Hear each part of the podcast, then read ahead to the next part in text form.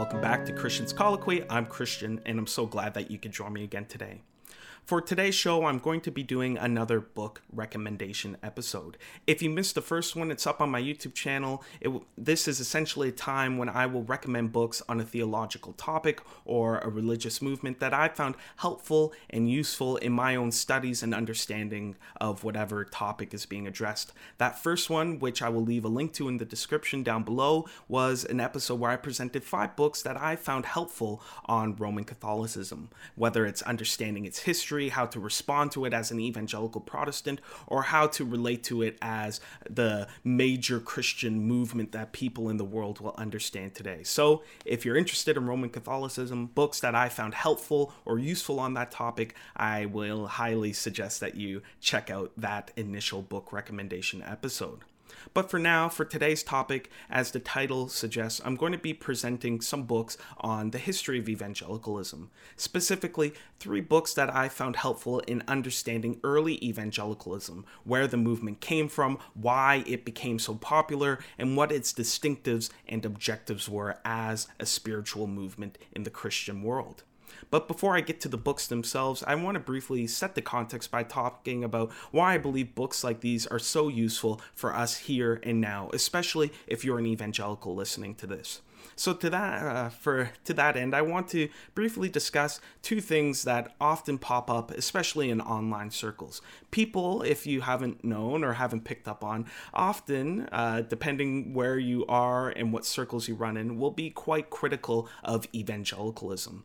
On the one hand, in the political world, especially in today's political climate and uh, in light of U.S. elections, both in 2016 and in 2020, evangelicals and evangelicalism have become dirty words. They have become synonymous with uh, the Christian right, which has supported Republican Party proponents and Republican Party nominations and uh, runners for office. And that has become sort of a, a, a, sticking issue where people will reduce or think that evangelicals themselves have reduced their spirituality to a political pa- platform, whether it's their understanding of perhaps nationalism or free markets or other political agenda points. They think or say or believe that evangelicals are basically a religious movement that is the arm of the Republican Party. There's a lot that could be said about that. There's a lot of good critiques often wrapped up in those uh, those critical suggestions, but I believe that misses the mark on what evangelicalism really was, is, and should be for many evangelicals again.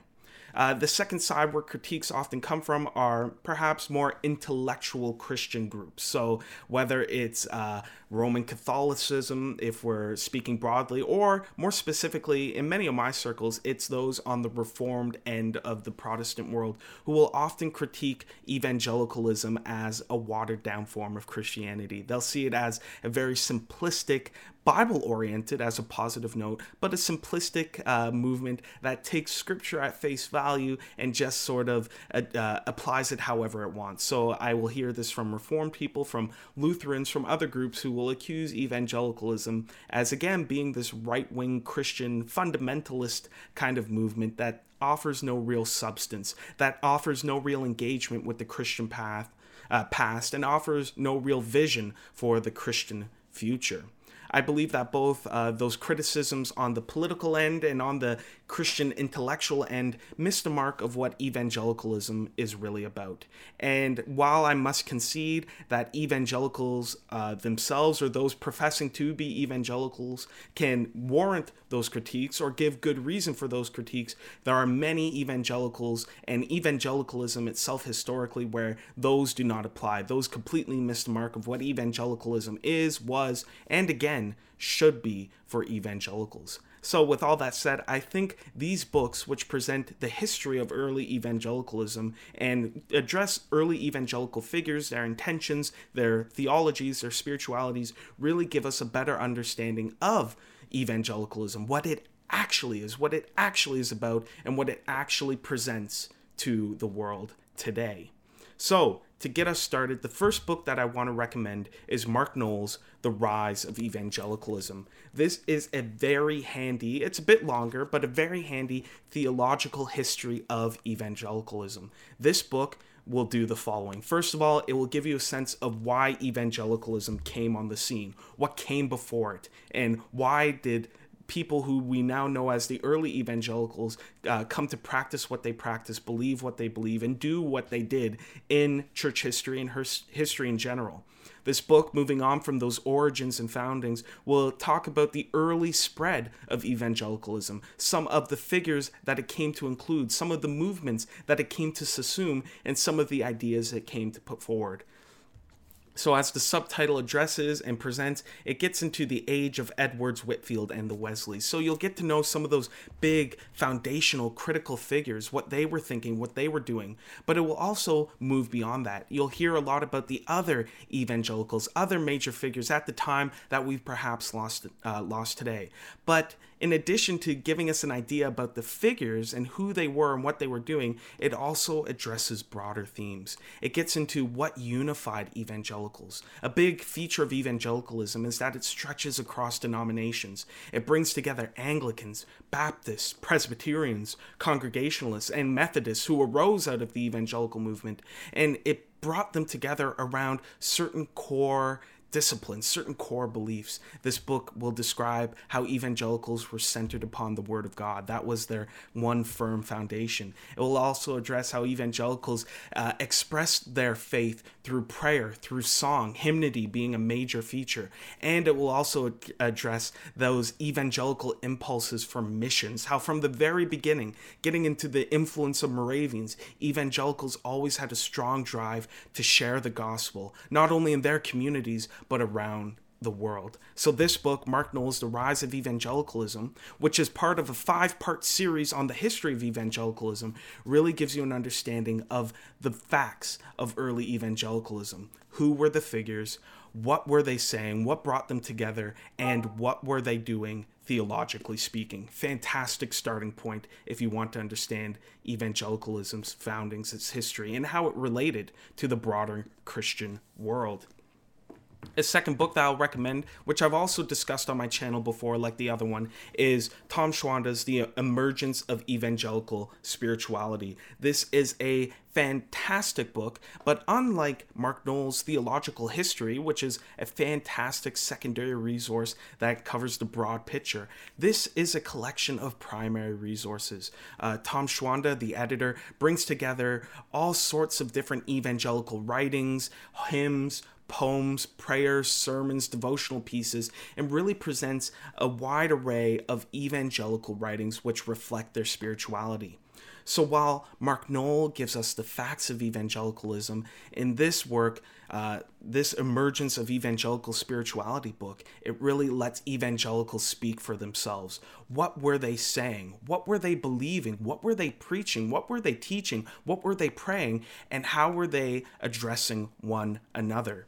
in this book, uh, book, you'll find many of the works that I've covered on this channel and so many more. So while people today have an idea of who evangelicals are and often will suggest what evangelicals are actually about or what they actually believe, what their actual intentions are, this book will let you read, see, and understand what early evangelicals were saying for themselves, what they actually were believing, and what they actually were seeking to put forward in terms of their own spirituality, their own theological identity, and their own religious movement.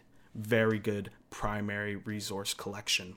The final book that I will suggest is Michael Haykin's 18th Century Evangelicals as Spiritual Mentors. This book is again part of a series. Uh, this one, the earlier books in the series address the church fathers, patristics, uh, the reformers, and Puritans, and this final installment uh, talks about the evangelicals. Here, Dr. Haykin zooms in on a few evangelicals and some broader trends that really highlight how we might approach early evangelicals as spiritual mentors. And that, I believe, is the, the feature that's often missing from discussions of evangelicalism today. The actual practice of evangelicals, what they do when they're off the keyboard, off the screen, out of the news, what their spirituality, their piety actually is as it relates to church life, uh, personal worship, private worship, family life, and theology in general, what they actually believe, how they actually relate to God. So, this is the book if you want to zoom in on a few of those key evangelicals, on a few of those key topics, and get an understanding of what evangelical spirituality actually was and how you can learn from it today, how you can truly hold up early evangelicals as spiritual mentors, how they still have so much to offer for us today.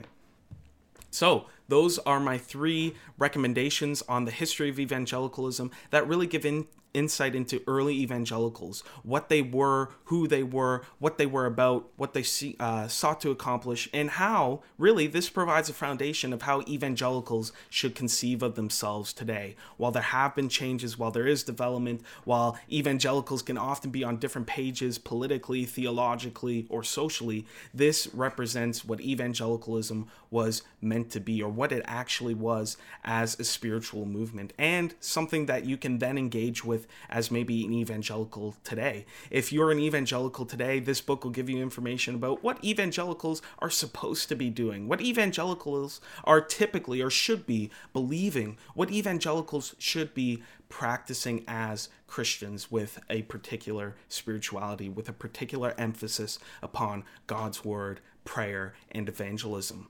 So, anyway, those are my book recommendations on this topic. I hope that you found this useful. I hope that if you're interested in any of these titles, that you will actually pick them up, you'll actually find them, and that you'll actually read them and learn from them. I think with this firm foundation, we would be uh, better able to respond to all sorts of criticisms that people have about evangelicalism. We'll be able to share what evangelicalism is actually about, how it's not just a political movement uh, or an arm of a political party, that it's not totally disconnected from church history and only interested in a woodenly literal interpretation that we subjectively take on.